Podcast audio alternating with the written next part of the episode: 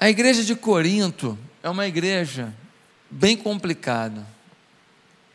Quando a gente lê as cartas de Paulo a Corinto, a gente descobre que naquela igreja tinha alguns problemas. Um problema que tinha lá, as pessoas estavam vivendo em panelinhas, divididas. Eu sou de Cefas, eu sou de Paulo, eu sou de Apolo, eu sou de não sei quem. Um outro problema naquela igreja, um monte de irmão botando outro na justiça. Eles não conseguiam dialogar, ia para a justiça. Um outro problema daquela igreja, incesto. Camarada lá se envolveu com a madrasta. É uma igreja com muito problema, muita dificuldade. E essa igreja, ela vai ouvir uma palavra de Paulo, 1 Coríntios 11, 30. Eis a razão porque há entre vós muitos fracos e doentes, e não poucos os que dormem. A afirmação de Paulo é clara, dizendo o seguinte: ó, vocês estão doentes. E tem gente aí dormindo. Vocês não, vocês não vão acordar, não? Ainda tinha outro problema. No dia da, da, da, da ceia, quem tinha grana comia do bom e do melhor. E tinha gente que não tinha nada. E eles não dividiam, não. Social ficava de lado. Aí você olha para a igreja primitiva.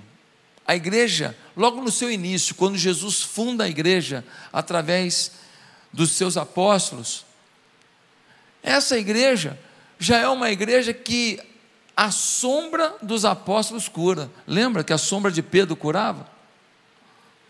É uma igreja de maravilhas e milagres o tempo inteiro. É uma igreja que as pessoas pegavam suas propriedades, colocavam aos pés dos apóstolos e não faltava alimento, sustentação para ninguém, não tinha uma viúva desamparada, não tinha um órfão desamparado. É uma igreja encantadora, e eles se reuniam todos os dias nas casas. E eles faziam o que nas casas? Eles compartilhavam a palavra de Deus, eles adoravam a Deus e eles tinham comunhão partindo pão, lanchando junto. É a célula. É a célula. A pessoa que fala que não gosta de célula, ela não gosta da Bíblia. Ela tem que jogar fora o sistema de vida da igreja mais espiritual da história, a igreja primitiva. Eles faziam isso todo dia.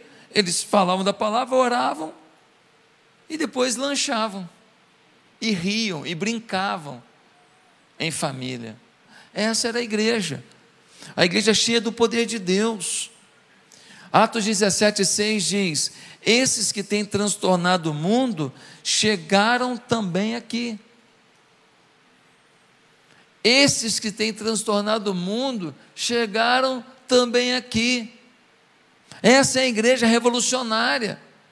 Corinto, a igreja de Corinto nunca mudou a cidade, nunca fez uma revolução, Milhões de pessoas passavam por aquela cidade, era uma cidade portuária. Hoje o mar está distante, mas na época a cidade era na beirada do mar.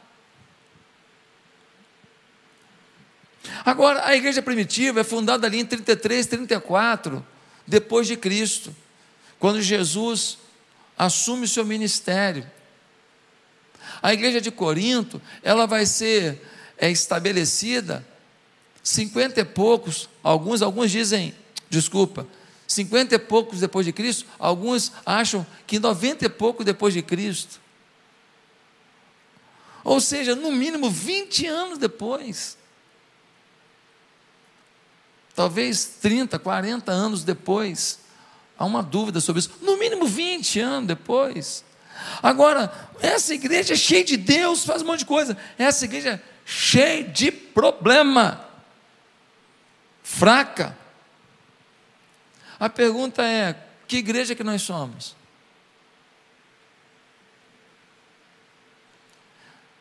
A pergunta é: que igreja você ajuda a construir? Se depender de você, somos a igreja dos anos 33, 34, 35, ou somos a igreja dos 54, 55 em diante? a igreja de Corinto. O profeta Daniel teve uma visão e disse assim: Você quer anotar? Você vai anotando os textos, é muito texto, tá? Pode ir anotando aí para você ler depois. Atos, Daniel 11:32 diz assim: Aos violadores da aliança, ele com lisonjas perverterá, mas o povo que conhece ao seu Deus se tornará forte e ativo.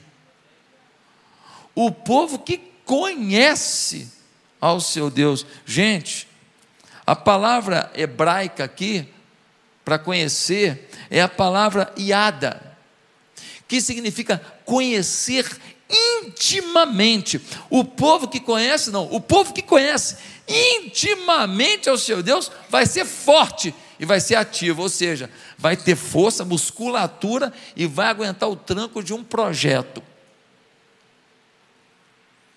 Vai ter a visão para uma realização. Vai ter a criatividade para uma grande manifestação. Quem está entendendo? É o povo que conhece o seu Deus. Agora, essa palavra iada, ela é muito usada quando se faz uma referência a casamento. Quando em Gênesis 4, versículo 1, diz: Coabitou o homem com Eva, sua mulher, ele concebeu, ela concebeu e deu à luz a Caim. Então disse: Adquiriu um varão com o auxílio do Senhor. Esse coabitou com a sua mulher é iada, é conhecimento íntimo é conhecimento profundo. Se uniu o homem com a mulher, se fizeram um e geraram algo como fruto desse amor. Sempre a Bíblia gosta de usar referências de casamento para mostrar a relação de Deus com a igreja. Por quê? Porque num casamento a gente se despe a gente mostra nossas imperfeições. No casamento, a gente se une para produzir algo maior do que tudo que existe no universo, que é uma vida. No casamento, a gente decide amar uma pessoa imperfeita e fazer um projeto de felicidade com alguém que tem momentos de infelicidade. Não há nada mais forte do que essa relação humana de um casamento, essa unidade de um casamento, essa conexão de um casamento. Então Deus faz um paralelo disso com a igreja para a gente entender as coisas. Olha o que diz Isaías 54, 5: Porque o teu Criador é o teu marido. O Senhor dos Exércitos é o seu nome, e o Santo de Israel é o teu redentor. Ele é chamado Deus de toda a terra. Efésios 5, 31. Eis porque deixará o homem seu pai e sua mãe, e se unirá à sua mulher, e se tornarão os dois uma só carne. Grande é esse mistério, mas eu me refiro a Cristo e à igreja. O Paulo agora é escancara, ele falou: Ó, estou falando aqui deixar pai e mãe se unir à sua mulher, mas não estou falando do casamento, não, estou falando da igreja. Estou falando da unidade da igreja. Estou falando da conexão da igreja com o seu Salvador. Pensa comigo agora. Pensa comigo com muito carinho agora no exemplo que eu vou te dar. Uma mulher chama o seu marido para ir no restaurante. O marido fala: Vamos sim, amor, claro. Eles são casados. Ela chega no restaurante e fala assim: Adoro vir nesse restaurante. Ele fala, ué, mas eu nunca vim aqui? Ela fala, não, mas adoro, adoro vir aqui. E hoje você vai saber por quê. Muitas lembranças boas aqui. Passam uns 10 minutos, chega um camarada, chega a dar um abraço, pensa num abraço. Abraço forte na mulher do cara. Ele olha e fala, mas o que, que é isso? Ela fala: Não, esse aqui é o fulano, meu ex-namorado. Convidei ele para estar com a gente, que a gente tem muitas lembranças boas aqui. Achei ótimo ele vir aqui para a gente compartilhar, estar junto. Mas como Como assim? Você está maluca? Quando ele, o marido está começando a falar, chega mais um. Chega e dá um selinho. O que, que, é isso? Isso é uma piada. Isso é pegadinha. O que, que é isso? Não, isso aqui é fulano, meu ex-namorado. Pô, mas você beijou ele. Pô, um selinho, pô, tu também é egoísta, hein? O marido já está sem entender nada, meio doido, chega o terceiro. Minha querida, já bate na mão dos outros. Ah, fala galera. O marido, o que, que, é isso? Fala, não, esse é o fulano, meu ex-namorado. Você está louca? Você me traz num restaurante e você me traz os seus ex-namorados para a gente ficar aqui compartilhando a noite inteira. Você é doida? Falou. Ela fica revoltada. Eu nunca imaginei que você fosse pequeno assim. Você é minha prioridade. Você foi com quem eu me casei. Você é quem eu mais amo. Eu só não parei de amar os outros. Deixa eu te perguntar uma coisa aqui. Você quer casar com ela? Ou você quer casar com um cara assim? Nenhum de nós quer. Porque o nível de lealdade está baixo. Ela não tem lealdade, ela está dividida. Ela tem outros no coração. Agora, vamos refletir? A Bíblia fala que Jesus é o noivo e a igreja é a noiva. Por que Jesus casaria contigo? Se você diz que quer casar com ele, mas continua resgatando os ex-namorados, que são os seus pecados do passado. E você quer estar na mesa com o noivo, mas quer trazer os seus ex-namorados para participar. coisas que você tinha que ter largado, atitudes que você já tinha que ter abandonado, situações que você tinha condições de ter superado, mas você insiste. E essas coisas ficam aí na tua vida. E aí você nunca explode em glória, você nunca se torna alguém dominado pelo Espírito Santo. Você é muito técnico nas coisas. Você sabe até dar um conselho, porque você sabe o que a Bíblia diz e você sabe o que a pessoa precisa, mas você não vive o que a Bíblia diz e nem se apaixona por Deus a ponto de ter empatia com o que a pessoa está vivendo. Queridos, o Paulo diz que a aliança de casamento ilustra a relação com Deus. Muitos de nós não deixamos pecados antigos, são os ex-namorados e ex-namoradas que continuam nos atormentando. A palavra mais linda do Novo Testamento, sabe qual é? Arrependimento. Arrependimento. A postura concreta de falar, eu não quero mais isso, porque o arrependimento é mudar a direção. O arrependimento é dizer, eu estava caminhando por aqui, eu não quero mais isso, eu vou para outro lado agora. Querido, no Antigo Testamento, quando alguém estava arrependido, sabe o que ele fazia? Ele botava uma roupa de saco de, tipo saco de batata. Ele pegava cinzas e jogava na cabeça, ficava todo sujo de cinzas. Em alguns momentos as pessoas se batiam, se penitenciavam pelo pecado. Hoje, quando a gente peca, a gente joga perfume ao invés de cinzas. A gente bota uma roupa mais bonita ainda para passear. E a gente bate em quem diz que a gente errou. Sim ou não, irmãos? E aí o que acontece? A gente não melhora. A gente não melhora. E a gente continua vivendo coisas que não precisava. No Novo Testamento, a palavra para arrependimento é a palavra metanoia. E metanoia, ela tem um sentido que é mudança de mente. Mas quando você vai estudar mais profundamente, você vai ver que metanoia não é só mudança de mente, não. É uma mudança da personalidade por inteiro. Metanoia é o seguinte: o teu jeito de ser, a tua forma existencial, a tua forma de reagir, tudo isso é alterado e transformado pelo arrependimento. Ah, eu nasci assim, é o meu jeito. Porcaria nenhuma. Mentira do diabo.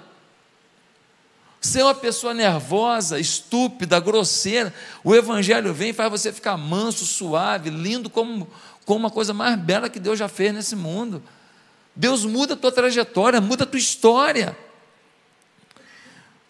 Posso mudar minha mente e não mudar realmente o meu interior, a minha mente está dizendo: isso é pecado, isso não vale a pena, mas eu não mudei meus traços interiores, minha personalidade, meu eu. Então o que acontece? Apesar da minha mente dizer: não vá, não faça, não fale, não ande com essa pessoa, não, não provoque isso. Ainda que a minha mente diga, o meu interior ainda está instalado para aquele pecado. Então a minha mente luta contra a minha personalidade, o meu interior.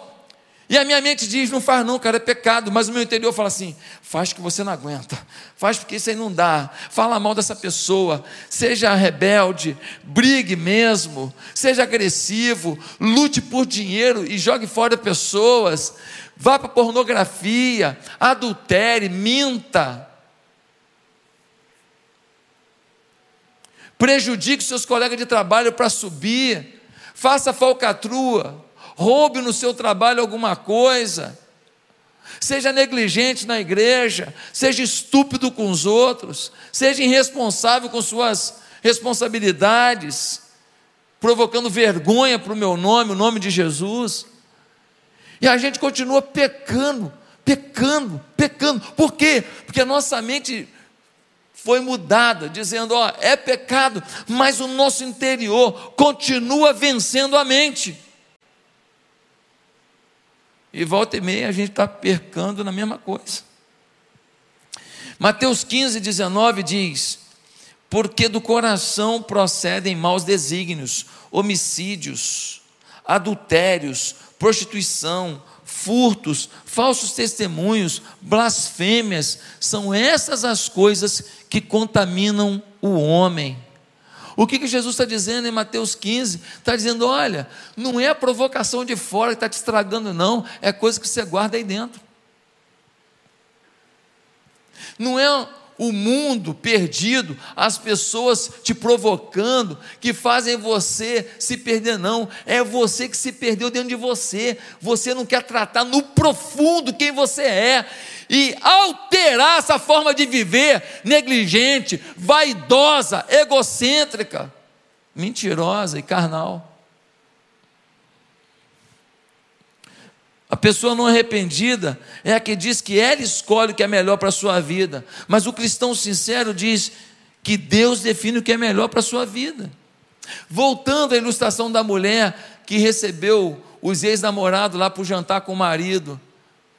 Se ninguém nunca disse para aquela mulher que quando a gente vai de roupa branca para um, para um altar, a gente está dizendo tchau para todos os outros, está dizendo sim só para aquele do altar. Se ninguém nunca disse para ela, ela está fazendo uma coisa achando que é normal. E esse é o problema do nosso momento. Porque nós estamos hoje, eu não vou criticar ministério nenhum, nem igreja nenhuma, nunca fiz isso aqui. Mas hoje nós temos uma cultura de igreja hoje de falar que Deus é bênção, que Deus é milagre, que Deus é bom, que Deus é legal, que Deus traz alegria, que Deus traz esperança, que Deus traz amor. Então, isso é verdade. Só que a gente não fala uma coisinha. A gente não fala que tem que haver arrependimento. Então a gente fala das promessas todas e não fala do pré-requisito fundamental. Então as pessoas começam a viver num mundo de ilusão. Por quê? Porque é como se você quisesse tomar um copo d'água e você não tem um copo. E quando a pessoa joga água, você fica tentando reter a água, mas você não consegue, você não tem um recipiente. Você tem que ter um recipiente para receber a promessa, e esse recipiente é o arrependimento. Queridos, Jesus pregava que sermão o tempo inteiro? Arrependam-se. Ah, pastor, eu estou indo para outra igreja, porque o senhor é muito quadradão, o senhor fica falando de pecado, fica falando de sexo fora do casamento ser pecado, que traz maldição, o senhor fica falando sobre o problema da bebida, o senhor respeita quem bebe, mas o senhor fala o seu posicionamento. Deixa eu te falar, não aguento mais o senhor, não, o senhor é religioso. Deixa eu te falar, se você está me achando religioso, fica comigo, hein? Me larga não. Porque se você encontrar um pastor, se encontrar um líder que fale para você que está tudo bem e tal, você vai destrambelhar. Você já está doido para isso? Quando você começa a me classificar como religioso, significa que eu já tenho afronta no que eu digo para você. Você já não acha assim, é a opinião dele. Não, já é afronta. Você achar alguém que te empurra, você achar alguém que te apoia, você está lascado. Você não vai parar aí, não. Porque uma coisa eu vou te falar: uma fresta na tua vida é tudo que o diabo precisa para acabar com a tua história.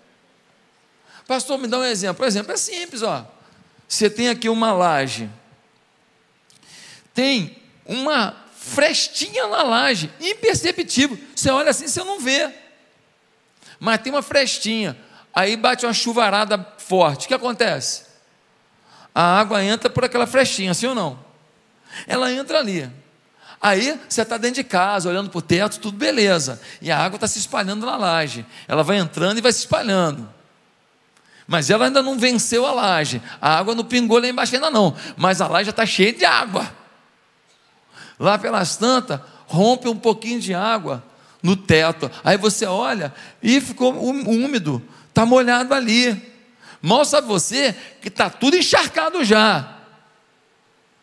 Daqui a pouco, o peso dessa laje encharcada começa a estourar aquela tinta, começa a estourar aquela massa. Daqui a pouco você vê que a laje está começando a ceder, daqui a pouco a laje cai em cima de você.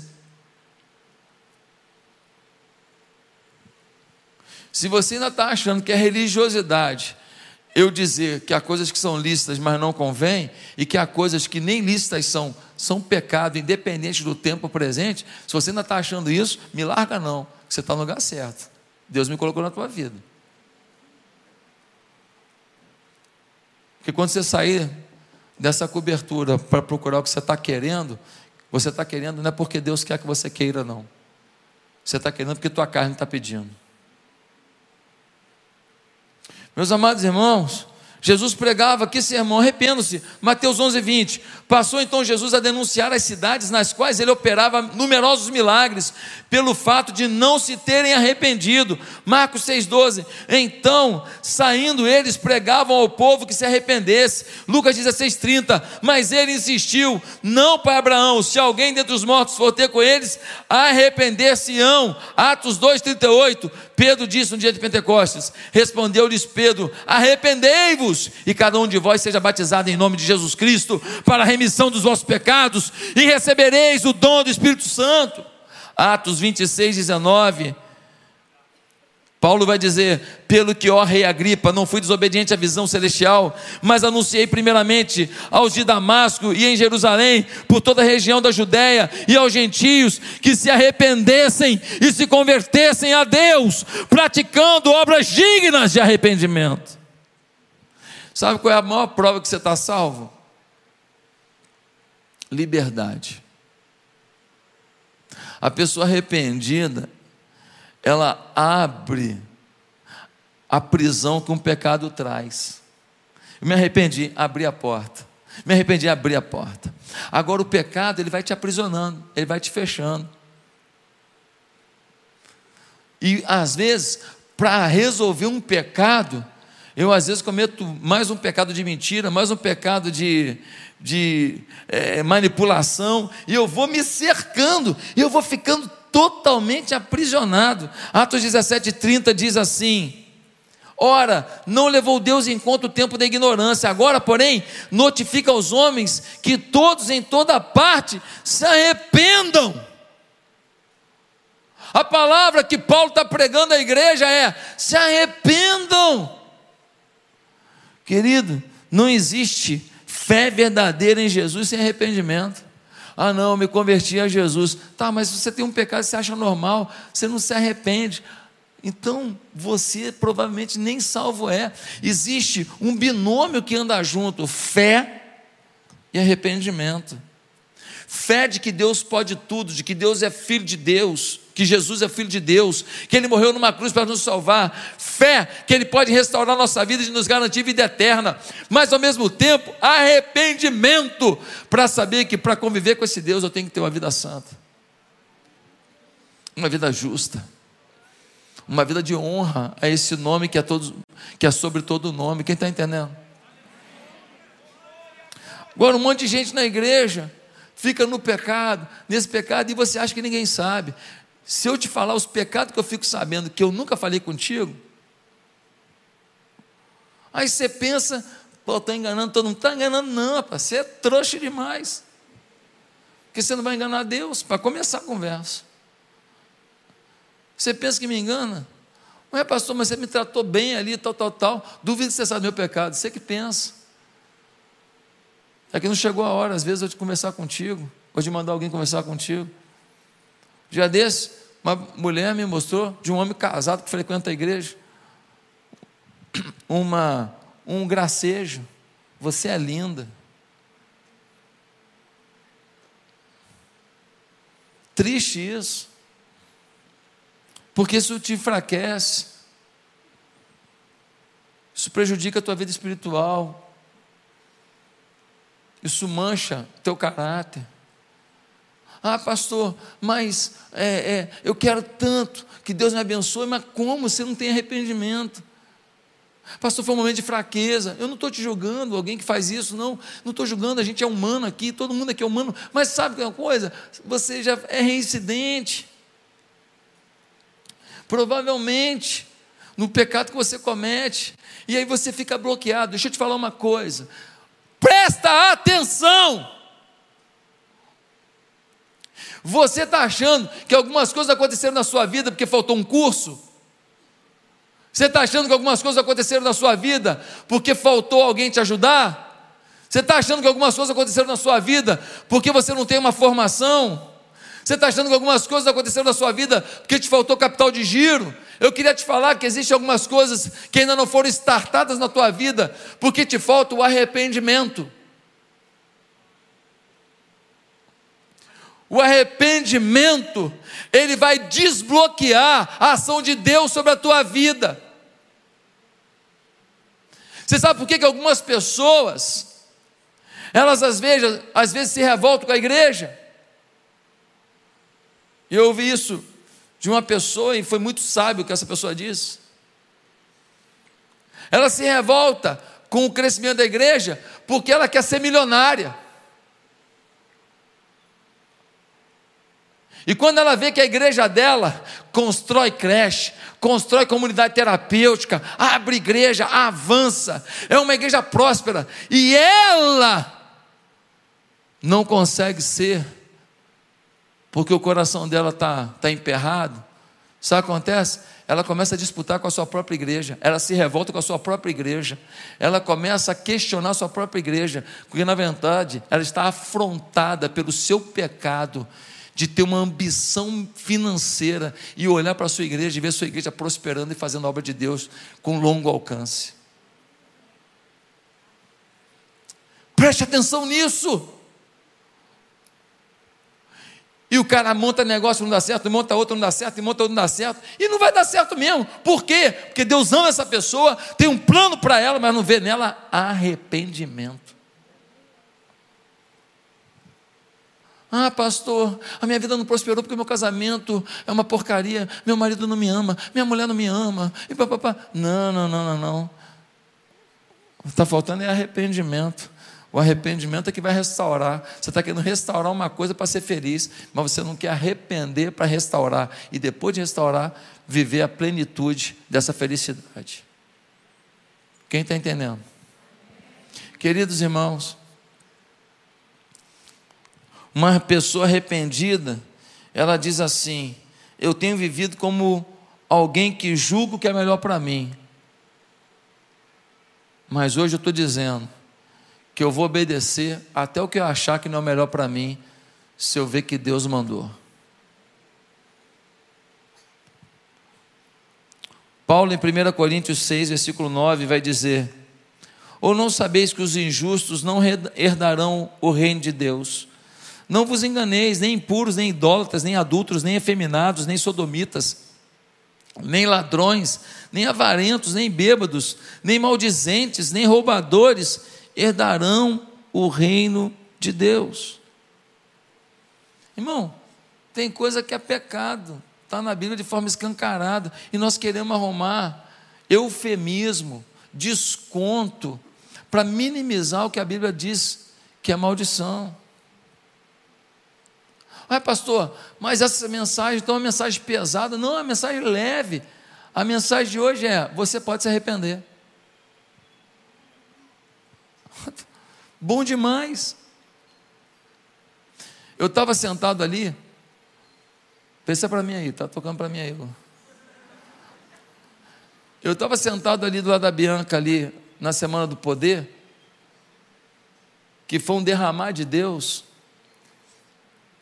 Pelo amor de Deus, gente. É de surdo ou não? Para que que toca de surdo se ele não ouve? Hã? Não pode ser de surdo, não. Então, gente, não é não, né? Ah, graças a Deus. Senão vai ficar confuso. Porque tem, às vezes o cara está surdo, está tocando e não está ouvindo que ele está surdo. Mas a pergunta é por que ele botou para tocar se ele não vai ouvir também? Eu fico confuso. Né? Tem que tremer, né? É essas coisas que atrapalham o sermão, tá vendo? Aí tem que ter jogo de cintura, né? fazer você rir ainda, tá vendo? Me ajuda, né, gente? Desliga o celular quando vai para o culto, pelo amor de Deus. Amém? Mas você pode se arrepender. Boa mensagem. Eu estava sentado aqui, do lado da Bianca, voltando, voltando. Na semana do poder.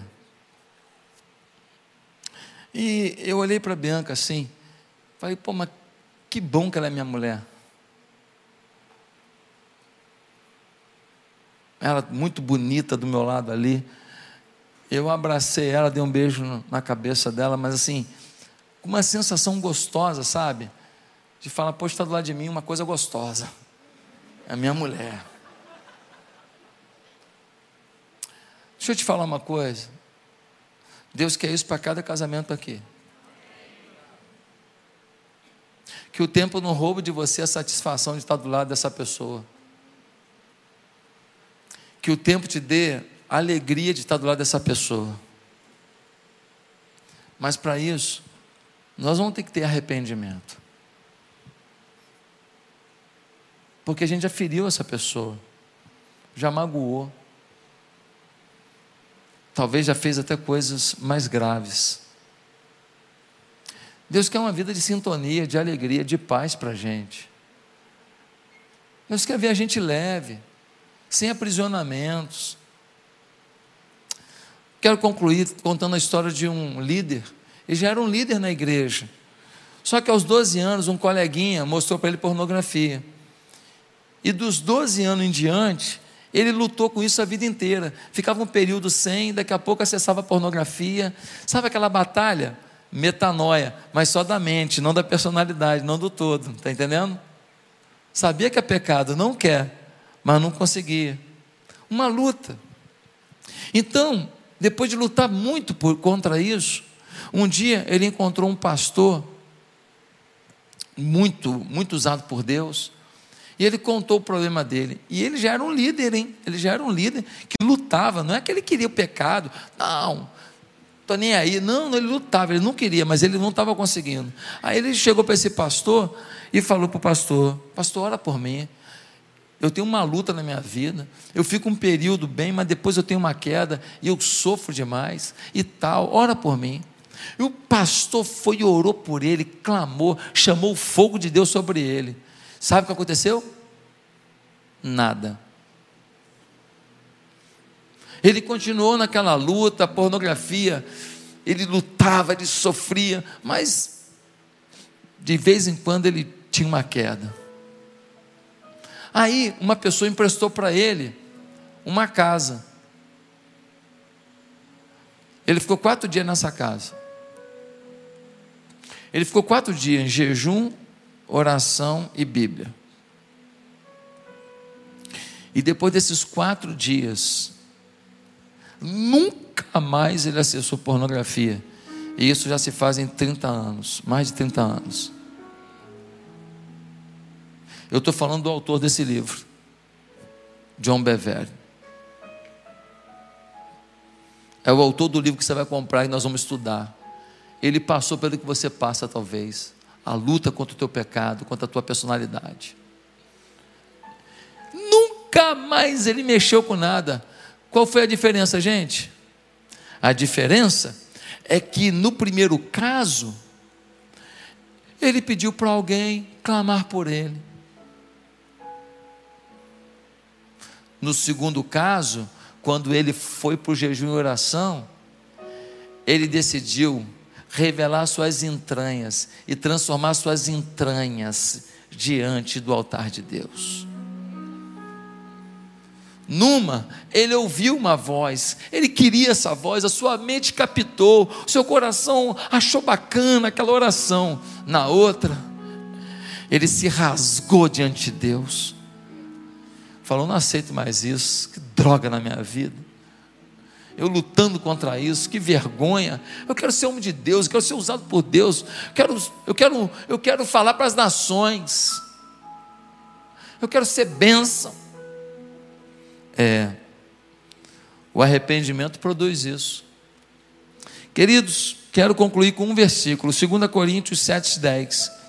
Porque a tristeza, segundo Deus, produz arrependimento para a salvação, que a ninguém traz pesar, mas a tristeza do mundo produz morte. Vamos entender isso aqui? A tristeza que vem de Deus produz arrependimento. Você faz uma coisa, Deus se manifesta, você se rasga diante de Deus, você abre as suas entranhas e fala: Deus, por favor, trata meu íntimo, eu posso mudar meu caráter, eu posso mudar minha personalidade, eu posso mudar tudo. Muda, Senhor, muda, Senhor. Eu quero mudar, Senhor. Essa tristeza produz arrependimento e ativa todo o processo de promessas e milagres na tua vida. Agora, a tristeza que o mundo dá é aquela assim: pô, me descobriram, deu errado. Pô, fiz esse negócio, perdi dinheiro é um nível em que a tua tristeza não está diante de Deus e da transformação que Ele promove. A tua tristeza está no plano das perdas humanas e terrenas. Essa produz o que? Remorso. Não é a tristeza por ter pecado, é a tristeza porque não deu certo. Não é a tristeza por ter errado, é a tristeza porque, porque alguém descobriu. Quer um exemplo disso? Dois reis, Saul e Davi. Saul era para ter destruído todos os amalequitas, não fez isso. O profeta foi falar com ele, falou: Você tinha que ter destruído os amalequitas todos, você não obedeceu a Deus. Ele fala: Não, mas o povo também, ele culpou o povo. O profeta pega firme com ele, aí ele fala: Tá bom, eu errei, mas por favor, não chama minha atenção diante do povo, não. Ou seja, não deixe o meu orgulho ser atingido, não deixe a minha vaidade ser atingida. Tá, eu me arrependo, mas não deixa o povo saber, não. Diferente de Davi, né? Quando Natan fala para Davi: Você adulterou e você mandou matar o marido da mulher com quem você adulterou. O Davi cai no chão e fala: Deus, contra ti pequei. Deus, pisei na bola, né? É, Natan, dei mole mesmo. Porcaria, droga. Olha o que eu fiz. Davi foi chamado pelo próprio Deus como homem segundo o coração de Deus, não porque não errou, mas porque sabia o caminho do arrependimento genuíno. Hoje, Deus quer destravar um monte de coisa na sua vida. E na campanha do Kryptonita vai destravar o restante que tiver. Nós vamos sair da campanha assim, para arrebentar. Leve, suave. Nós não vamos fugir de tentação, não. Nós vamos fugir da tentação da tentação. Como assim? A tentação é a mulher falar: e aí, quer ir para o motel? Mas a tentação da tentação é quando você abre lá num jornal online e tem fulano de tal, tá bonita de biquíni. Aí você clica para ver, não é pornografia, mas é uma mulher de biquíni bonito. Aí você clica ali e já se interessa. E ali começa a frestazinha na laje. Por onde vai desencadear todo o processo de carnalidade na sua vida. A tentação é: vamos fazer uma falcatrua aqui, meu irmão, vamos assaltar um banco. Mas a tentação da tentação é o cara contar para você uma história de um cara que roubou um banco e ficou rico. E você fica ali ouvindo e se deliciando com aquilo. Já está começando um processo. Quem está entendendo? Nós temos que ter a tranquilidade para cortar os processos no início e não os finalmente dos processos. Quem está entendendo? Chega de crente que dá calote nos outros, que mente para os outros que assedia mulher dos outros. Pô, pelo amor de Deus, chega. Até quando você vai viver o evangelho desse jeito? Eu tenho certeza que tem gente aqui que já está pensando em sair da igreja agora.